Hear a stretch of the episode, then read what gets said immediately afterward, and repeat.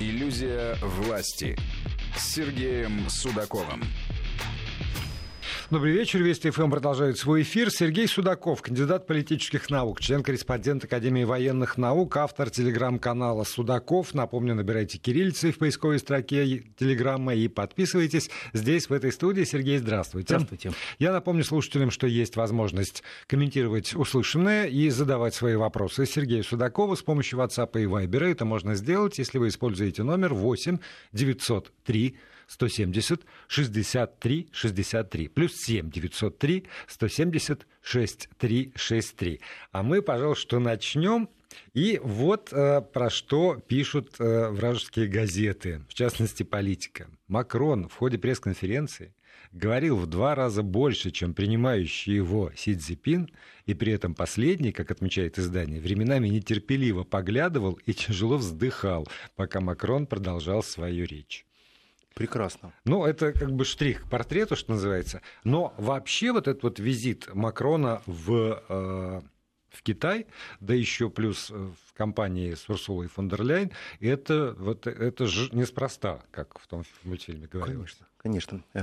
Ну, во-первых, понятно, что уже в Европе назвали его самым экономичным визитом, потому что и Урсула фон дер Ляйен, и президент Франции, каждый летит своим бортом, с сопровождением огромной свиты. Ну, так бывает.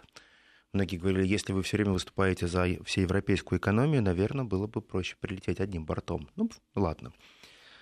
Надо четко понимать, что Франция на сегодняшний день держится особняком в Европе. Франция чувствует себя с точки зрения экономики лучше, чем другие европейские страны. Во-первых, ядерная энергетика. Это ядерная энергетика, которая позволяет им обеспечить более-менее сносный, достаточно комфортный образ поддержания в своей промышленности. Также французские колонии, которые, с одной стороны, перестали быть французскими, но, тем не менее, африканские многие страны по сегодняшний день как бы не говорили о том, что изгнание Франции уже произошло, но скорее оно произошло больше на бумаге. Потому что Франция присутствует достаточно плотно на африканском континенте, по сегодняшний день извлекает оттуда достаточно хорошую прибыль, и включая определенные энергетики, углеводородное сырье, а также огромное количество материалов, руд, которые они везут с Черного континента. Об этом не принято говорить, но если мы внимательно посмотрим на французскую промышленность и сравним ее с германской промышленностью, то мы видим, что действительно, ну, примерно на голову дела обстоят лучше.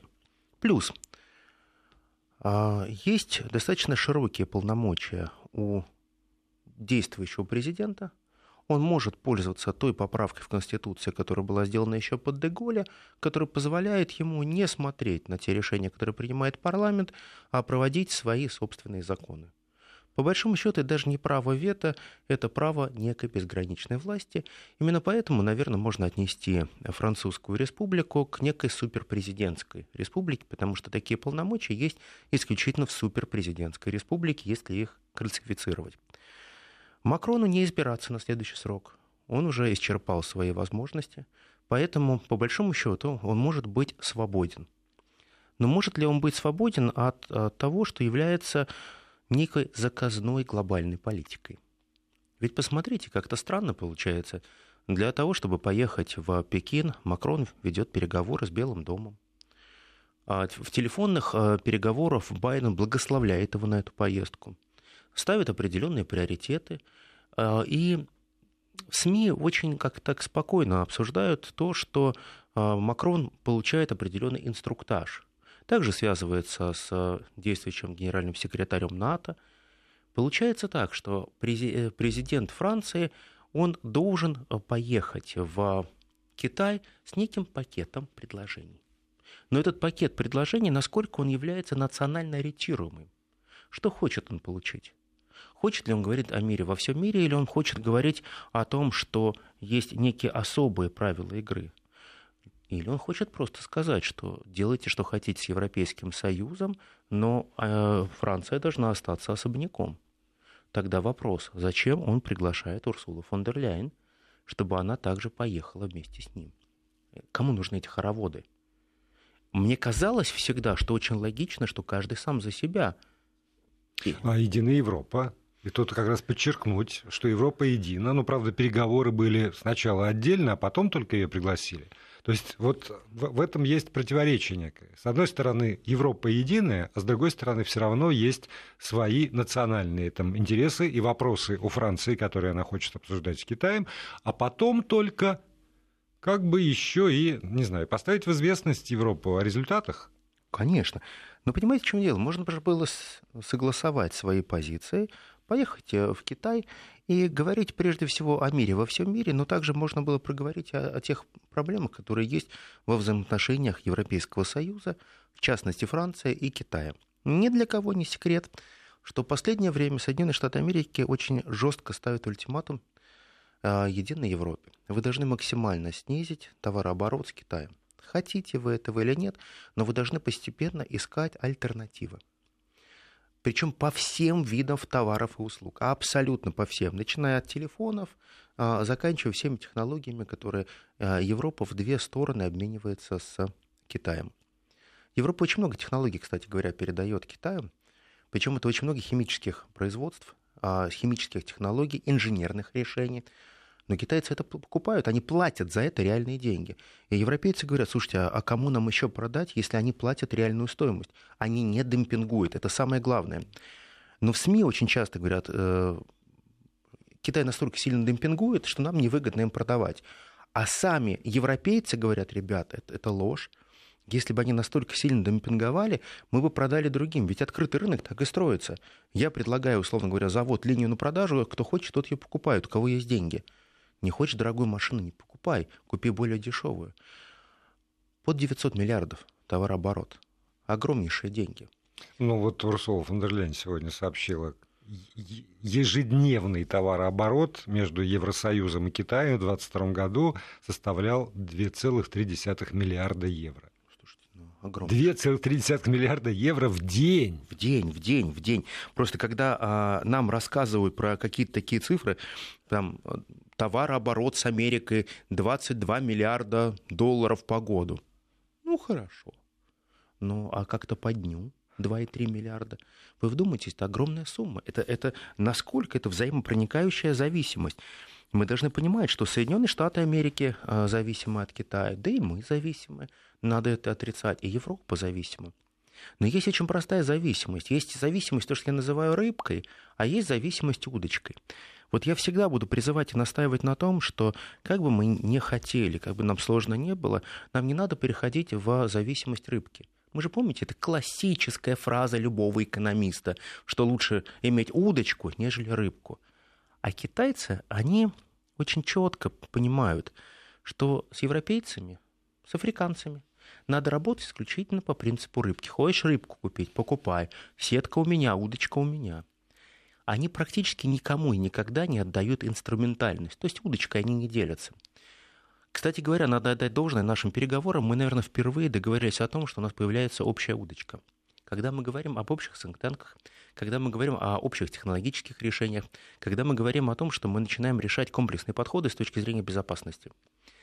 Надо понимать, что на сегодняшний день тот же Китай, он достаточно сильно шагнул в разработке современных технологий, касающихся связи. А прежде всего, это совместное освоение космоса, это совместная спутниковая группировка. Это неплохие истории, которые, когда мы что-то делаем совместно. И мне очень не нравятся истории, когда мы получаем просто рыбу, и мы зависим от того, что нам что-то продают. Мне эта история не нравится. Вот мне нравится больше кооперирование. На сегодняшний день, если посмотреть на Европейский Союз в какой-то момент ушел от концепции совместной удочки. Они стали обмениваться разным типом рыбы просто. Простите вот за такую аллегорию, но получается так, что европейцы, производя определенный тип товаров, уже изначально понимают, что львиная доля этих товаров, она производится в Китае, потом поставляются в Европу, а потом может и возвращаться в Китай. Вот ради интереса, как-нибудь, если у вас будет такой интерес, посмотрите. Вот все крупные европейские, даже модные дома, которые на слуху, любые, посмотрите, где их производства стоят. А у них практически везде будет написано, что это сделано в Италии, сделано во Франции, а в реальности это бренд находится в Италии, во Франции, а заводы располагаются не на территории Европейского Союза. Своего рода происходит некая отверточная сборка и сумок, и вещей, и много чего другого. Но в каждой цепочке, которую сейчас производят европейцы, которая является абсолютно национальным продуктом, всегда присутствует Китай. Урсула фон дер Ляйен, она получила напрямую указ от Белого дома, и практически раз в неделю, когда проходит определенный смотр европейских сил, когда собираются на уровне министерств, она заявляет всегда одно и то же. Нам надо одну и ту же концепцию проводит. Надо постепенно, шаг за шагом, нам научиться жить самостоятельно. Самостоятельность — это прежде всего. Но в чем ее самостоятельность? А самостоятельность в том, что она проводит линию, что перенос производства в Америку — это вынужденная мера, которая во многом спасет единый Европейский Союз. Это не является плохим знамением для экономики Европейского Союза в целом. А посмотрите, у меня такое ощущение, что Урсула фон дер Ляйен, она как-то слишком сильно и неприкрыто лоббирует интересы другой страны. Наверное, так бывает. На фоне вот этого лоббирования многие немецкие концерны действительно начинают сейчас просчитывать переход в Соединенные Штаты Америки. А кто-то, наоборот, замер и ждет, что же предложит им местное правительство. Многие европейцы сейчас замечают действительно откат по энергетике. А в чем имеется в виду? А откат цен. Что цены, которые прыгнули практически там в десятки раз, но сейчас они постепенно начинают снижаться. Но это, скорее всего, некая сезонная история, когда мы говорим о том, что зима закончилась, потребления такого сейчас сильного нет, и, конечно, есть сезонный откат. Но крупные промышленники, они пытаются сейчас просчитать, могут ли они дальше производить выгодные товары в Европе, чтобы они были конкурентны на мировом рынке. Макрон, который, наверное, мог бы отчасти говорить более-менее самостоятельно, он все-таки является порождением американской банковской системы. Он очень хорошо знает, как работает Америка, он знает, как работает финансовый сектор, и многие задаются вопросом, когда он перестанет быть президентом, кем он будет? У них недолго осталось ждать, да. Так выяснится. А существует очень простая история. Вот в Америке, например, если ты был политиком, то топовым политиком, то ты будешь, так называемый, ты зайдешь в круг циркуляции элит. В чем он состоит? Ты был военным, ты уйдешь, например, в крупную корпорацию, которая занимается производством оружия. Либо ты пойдешь в дипломатическую службу и будешь курировать определенные вопросы, связанные с проблемными направлениями, и твои погоны будут оплачиваться. Если ты был политиком высокого уровня, ты был губернатором, ты был президентом, ты был госсекретарем, то твой путь — это всегда академическая элита. Ты можешь возглавить институт, стать президентом института, это такая техническая почетная должность. А ты можешь стать деканом, ты можешь стать почетным профессором. И фактически всегда ты из политики перемещаешься в некую гуманитарную сферу. И это считается определенный такой лоск. Если ты переместился в правильную сферу, то это означает, что у тебя есть достоинство твоего рода. Или то, как говорили римляне, дигнитас. Это дигнитас, кстати говоря, если я напомню, это посмертная маска. Маска консула, которые хранились дома для того, чтобы придать статус рода. Ну, род Юлиев, например. А сколько у вас дигнитас? А у меня их 5 штук. То есть это восковая или гипсовая маска, которую потом разукрашивали и хранили.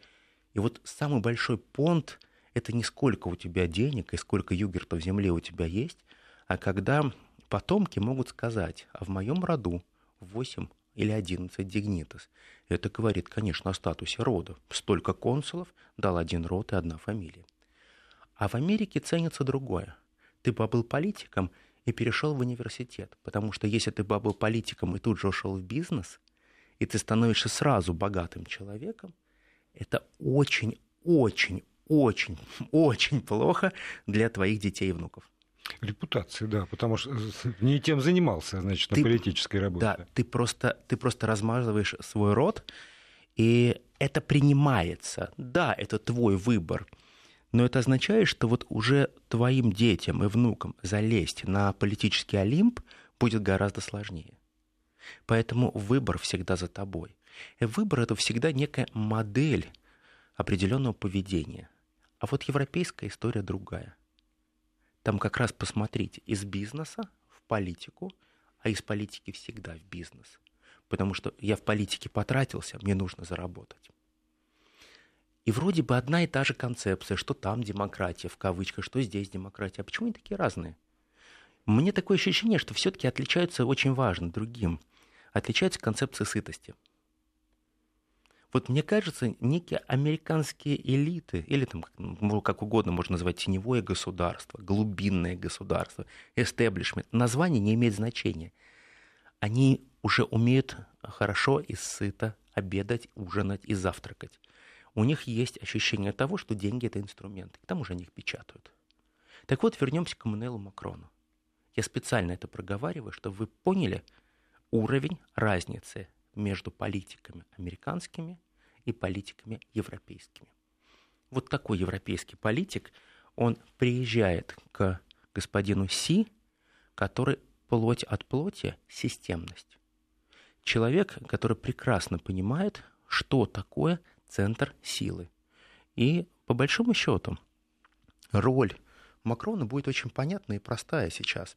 Он должен отработать тот сценарий, который ему напишет коллективный Запад, для того, чтобы сделать все, для того, чтобы принять мир на неких европейских, американских условиях. Да, но при этом же он предельно комплементарен. Он как раз говорит про то, что Китай — это безусловный там, фактор построения будущего. Что без Китая невозможно себе это будущее представить. Что Китай единственный, кто может решить украинский конфликт немедленно и конструктивно.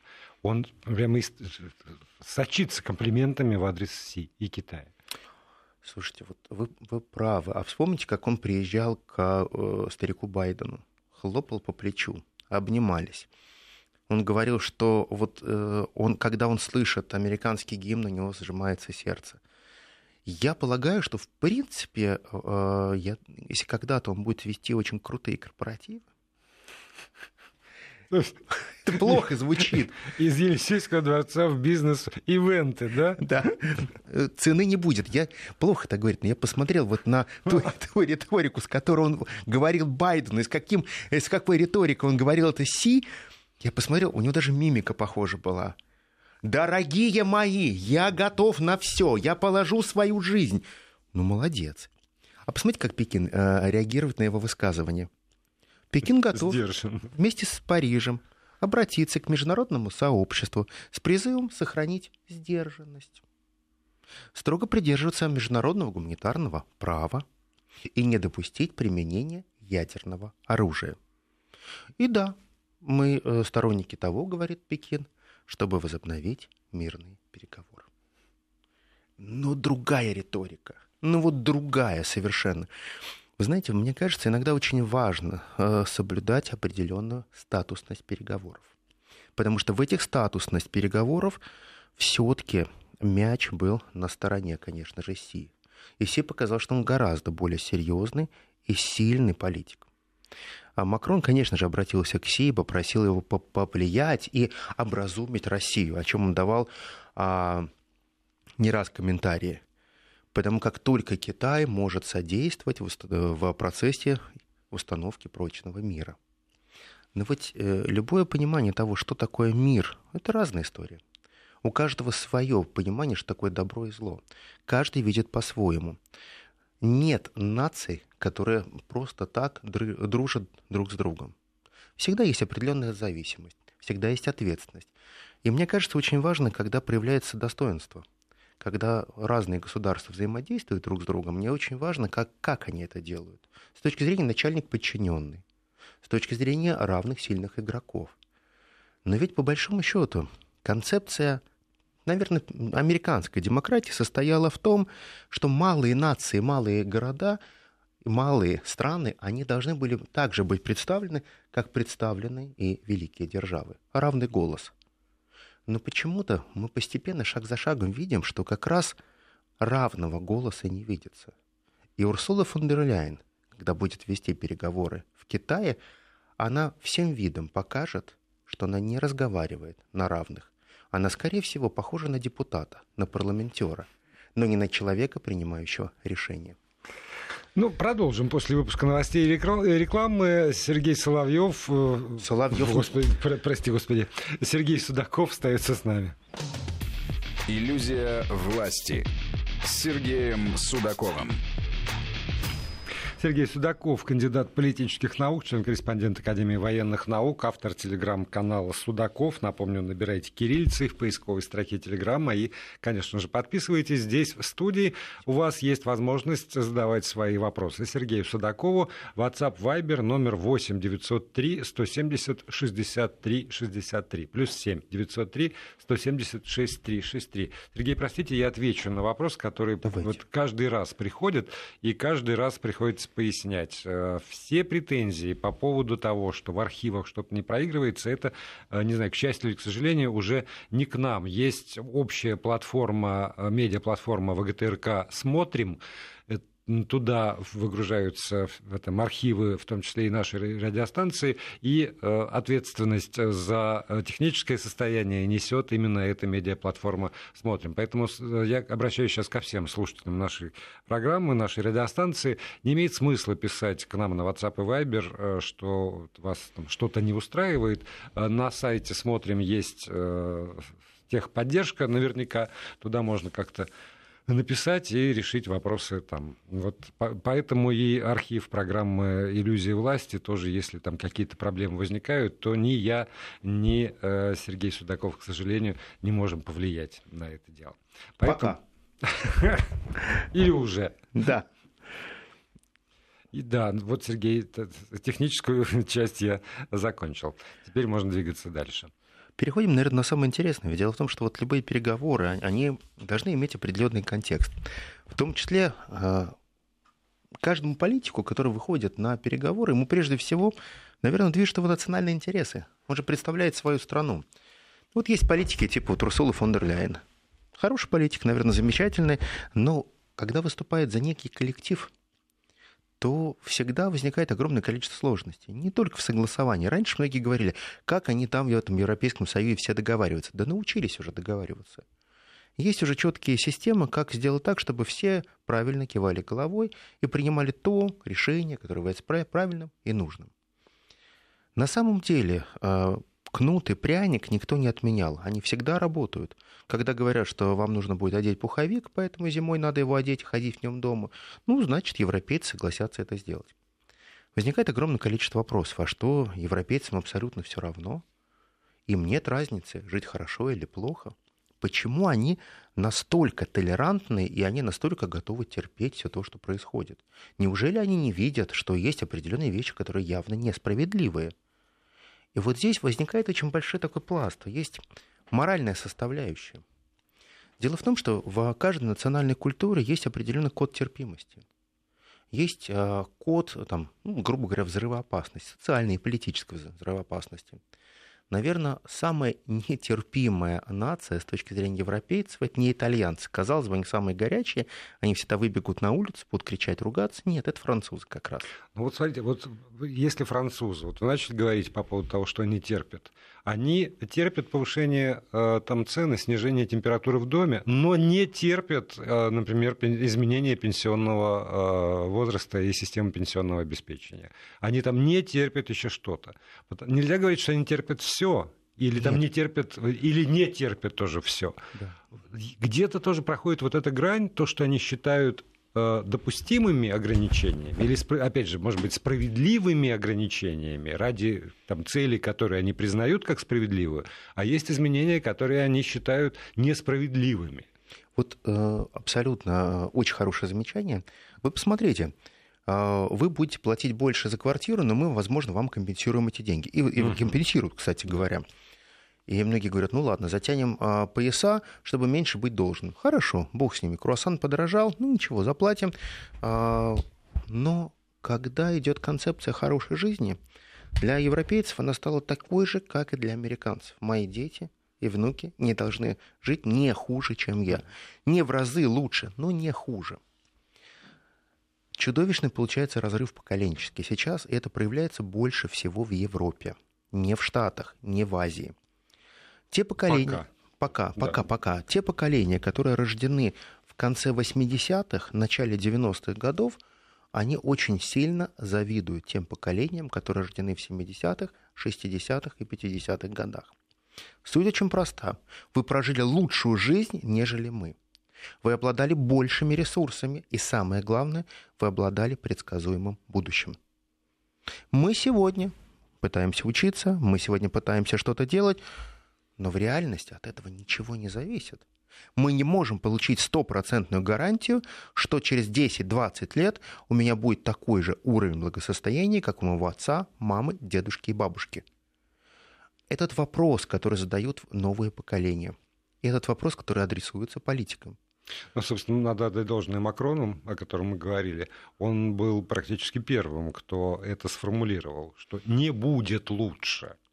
Ну, по крайней мере, это честно. Да. По крайней мере, это честно. Давайте будем...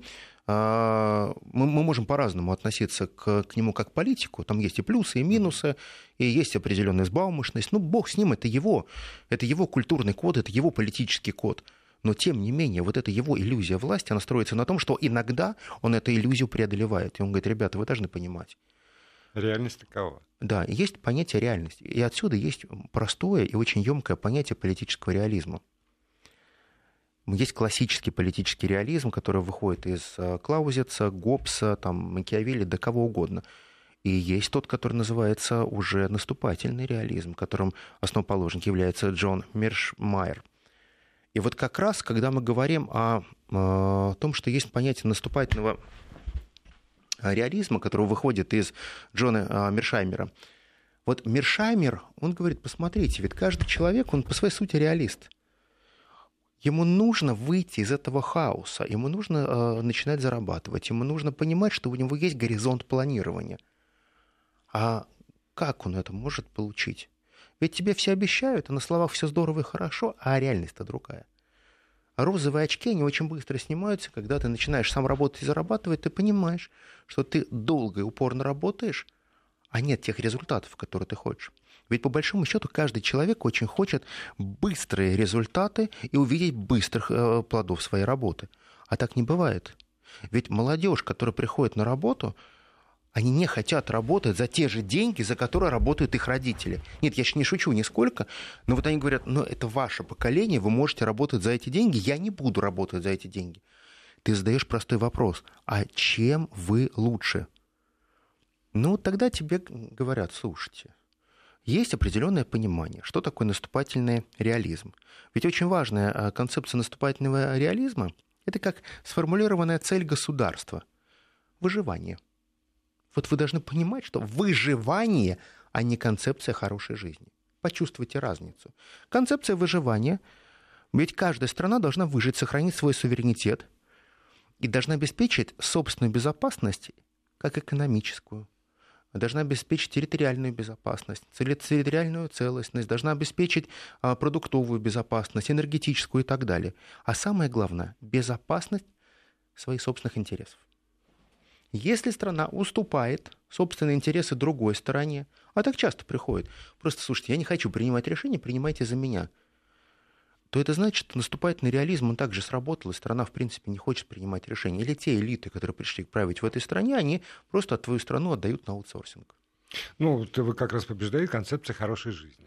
И вот ради хорошей жизни мы отказываемся от концепции выживания и не несем то бремя, которое было бы, если бы мы эту концепцию выживания бы взяли за основу. Совершенно верно. Концепция выживания, она повсеместно была принята любой страной. И концепция хорошей жизни победила. В какой-то момент, слушайте, единый рынок, единые стандарты, начинаю жить лучше. Да, начинаю жить лучше. А китайские вещи, ну, скроены итальянскими мастерами. А почему нет? Хорошо смотрится. А масс-маркет был сформирован как раз из того, что есть понятие хорошей жизни. Копируем чьи-то красивые бренды по доступной цене, люди с удовольствием покупают, носят и так далее. Вы знаете, как американцы хорошо, мне как один американец объяснил, он говорит, понимаешь, обувь – это тогда, когда было выживание, и был класс тех, кто мог себе заказать классические ботинки. А когда мы начали жить в понимании, что, возможно, когда-то наступит хорошая жизнь, мы перешли на кроссовки. Потому что. Он говорит, неважно, какие у тебя кроссовки, но кроссовки. И, кстати говоря, вот это даже изменение самого сознания. Почему профессоры в Америке ходят в джинсах, в пиджаках и в кроссовках? а потому что это как раз концепция не выживания, а хорошей жизни. Именно так они ее видят. Комфорт, и не надо никому ничего доказывать. Я уже всем все доказал в моих книгах. Внешность моя не должна тебе доказывать, что я стою дороже, чем я стою. Посмотрите на всех американских миллионеров, миллиардеров. Они именно такие, они расслабленные ребята. Там тебе это внушают с детства. Когда ты будешь очень богатым человеком, ты сможешь себе позволить штаны за $5. Но часы хорошие будешь при этом носить все равно. Короткая пауза и продолжаем. Вести ФМ. Сергей Судаков, кандидат политических наук, член-корреспондент Академии военных наук, автор телеграм-канала «Судаков». Еще раз напомню, кириллицей надо набирать в поисковой строке телеграммы здесь, в этой студии. Ну вот, смотрите, вот как попытаюсь увязать со злобой дня. Переговариваясь с Макроном в ходе беседы, Си Цзиньпин говорит: чудодейственного средства для выхода из кризиса не существует, всем сторонам нужно проявить инициативу и через накапливание взаимного доверия создавать условия для прекращения боевых действий, потому что речь идет об украинских делах. Но вот все равно чудодейственного средства, я с ним согласен, не существует ни для чего.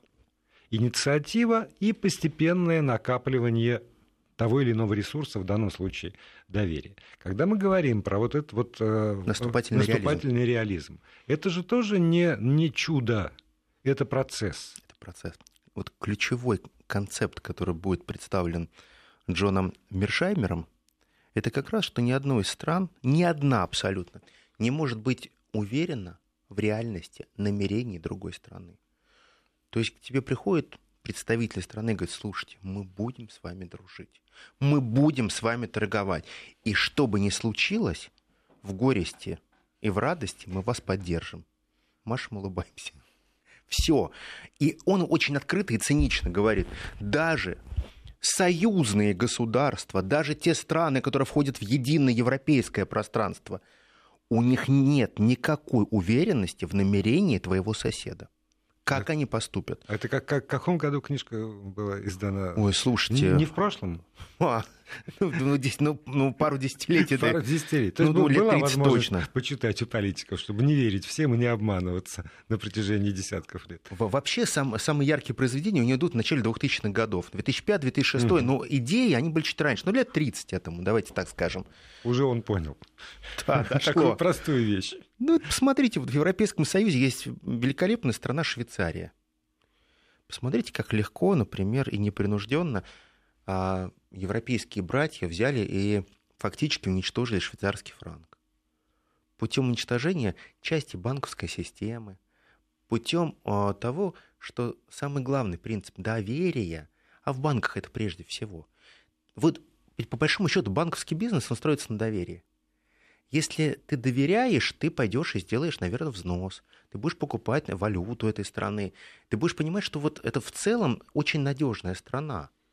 Вы посмотрите, как долго держались, например, определенные такие маленькие карликовые государства, такие как Монако, например. Ведь если так посмотреть, 30 тысяч населения, а в подпольях Монако там хранятся приличные капиталы. То же самое, если мы посмотрим на Швейцарию, это не только швейцарский сыр, не только швейцарские ножи, и не только прекрасные часы, которые собирали в горах бывшие пастухи долгими ночами, особенно зимними, когда завывало вьюга. Так рассказывают в легендах, по крайней мере. И по сегодняшний день, когда водят по неким тропкам горным, альпийским, рассказывают, как вот в определенных избушках собирались прекрасные швейцарские часы. Землю попашут, попишут стихи. Да. Ну вот посмотрите, если мы говорим о том, что цель все-таки любого государства — это выживание, то международная система, она на сегодняшний день дает право выживать только избранным. Она обеспечивает определенный уровень выживания, но не уровень сытой жизни. Потому что кто-то достоин на эту сытую жизнь, а кто-то должен подождать. Макрон, когда делает заявление о том, что не будет лучше, он же говорит о том, что та система, которая есть на сегодняшний день, она очень архаична, и она тебе не позволяет вытягивать всегда выигрышный билет. Да, та система, которая связана с продвижением и притяжкой зеленых максимум, к тому, что нужно работать по неким другим правилам. А ведь эти новые другие правила, могут ли они обеспечить некий энергетический суверенитет? Наверное, могут, но при определенном правильном технологичном решении. Одно но. Сегодня нет настолько эффективных технологических решений, которые могут позволить завтра перейти к зеленым технологиям повсеместно. Хороший ли там, наверное, экологичный транспорт электрический? Да, наверное, неплох. Но мы же всегда понимаем, что все упирается в систему заправок. Если она разветвленная и на каждом шагу, мне кажется, очень многие люди с удовольствием без бензинового двигателя пересели бы на электричку. Включил в розетку, все хорошо. И дешевле будет, и экологичнее. Я лично не против, на самом деле. Но я вижу то, что сейчас на каждом шагу-то нет этих заправок. Их стало много. Но если бы они были повсеместны, и заправка продолжалась бы 10 минут, как бензиновой машины, то, наверное, это было бы лучшее решение, и тогда многие бы задумались. Это просто, это понятно, что это шаг вперед, и мы к этому придем. И вот здесь возникает вопрос. Вот ключевой вопрос, который ставится всему миру, дилемма безопасности. Как сделать так, чтобы можно было исключить конфликты? И как сделать так, чтобы не появлялись страны с абсолютным силовым превосходством? И как раз здесь, если мы говорим о Миршаймере, он очень сильный, критикует Соединенные Штаты Америки. И вот почему. Будучи сам американцем, человеком, который читает лекции в Гарварде, человек, который является ключевым автором Foreign Policy, он, журнала, естественно, он говорит, что вот эта дилемма безопасности, она приходит к некому одурманиванию властью и силой. А могу потянуть войну с Россией? Да, запросто. А с Китаем? Да, могу. А с еще 5 государствами? Могу. Нас всегда все поддержат. И определенный дурман превосходства, и он называет это дурман силового превосходства, оно прежде всего должно сочетаться не с наступательным реализмом, а уже с оборонительным. Потому что в какой-то момент ты поймешь, что ты не самый сильный, не самый могучий. И в какой-то момент найдутся те, кто тебя внутри предадут. Многие элиты могут отвернуться, потому что твое постоянное агрессивное продвижение твоих ценностей приведет к тому, что твои национальные элиты начнут нищать. И тогда они тебе скажут: друг мой, ты хороший и замечательный президент, но должен четко понимать, что прежде всего ты отстаиваешь наши интересы. И вот тогда вот некий оборонительный реализм, он приходит к тому, что анархия международных отношений, она должна сохраняться. Но тут должны быть прослойки в этом пироге. У кого-то должна быть анархия, а у кого-то должна быть управляемость. И если есть возможность, то как можно преодолеть эту анархию, то, конечно же, все хотят говорить о концепции стабильного мира. И реализм об этом говорит, что стабильный мир – это хорошо, когда любое принятое решение, мы понимаем, как оно будет реализовано. Но а как оно возможно без накачивания военной мощи? Да, концепция всеобщего мира, когда можно отказаться от ядерного оружия всему миру, когда можно отказаться от содержания армий, то по большому счету эта система никогда не будет работать, потому что она утопична. И сами американцы об этом говорят, что международная система, она действует исключительно на военной мощи. И если нет у тебя военной мощи, то ты рано или поздно будешь выбирать, либо ты патрон, либо ты клиент. А вот вопрос, а могу я быть нейтральным? Не патроном и не клиентом. И тут же мы получаем очень хороший ответ от Миршаймера. Джон Миршаймер говорит: нет, твоя попытка быть нейтральным означает, что ты клиент. Невозможно. Нельзя на свете быть ни с кем. Надо всегда примыкать к сильнейшему. Но проблема в том, кого считать сильнейшим. Помните, это классическая фраза, когда дерутся наши и не наши. Прежде чем влезть в драку, надо понять, кто наши, а наши ли наши. Угу. И мы очень часто, и так же, как они же пытаются понимать, что стоит ли влезать во все конфликты. Да, президент Тайваня приезжает в Штаты, да, они обнимаются с Маккарти, да, все здорово, замечательный сигнал, конечно, сигнал. Но а это сигнал к чему вообще? К тому, что государство должно больше заниматься военным строительством, к тому, что должно быть, наверное, больше односторонней дипломатии, немного сторонней, может быть, должно быть больше изоляционизма. А к чему это вообще? Против кого это направлено? Конечно, против Китая. А готовы ли сейчас Соединенные Штаты Америки не на словах, а на деле перейти к новой фазе взаимодействия с Китаем? Готовы ли они прямо сейчас забыть про все те проблемы, которые у них есть в стране, они действительно есть. Они не такие, которые могут свалить Голиафа. Да нет, пока, знаете, многие кричат, вот уже, наверное, десятилетия кричат о крушении американского доллара.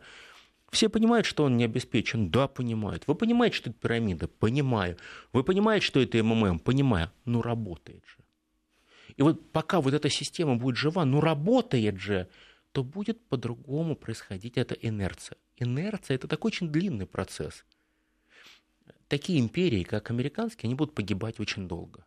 Но еще, как всегда, мы с вами, по-моему, в прошлый раз про это говорили, важно понять цели, действительно сформулировать честно цели, и тогда и средства для достижения этой цели становятся очевидными. Потому что мне кажется, что зачастую в современном мире политики эти понятия путают. И то, что является средством, называется целью, и из-за этого просчеты, обломы, нас обманывали, мы не могли просчитать, мы не могли предугадать, мы сначала влезли, а потом выяснили, что влезли не туда, и только потому, что вместо действительно национальных целей, важной для нации, для того же выживания нации и государства, во главу угла ставятся промежуточные какие-нибудь цели или вообще средства достижения. Вот как же важно это целеполагание. И надо отдать должное. У тех же штатов у них огромнейшее количество институтов, которые как раз занимаются тем, что очень четко формулируют эти цели. А дальше политики их. Да, а дальше следующий понедельник Сергей Судаков с нами. Спасибо. Иллюзия власти.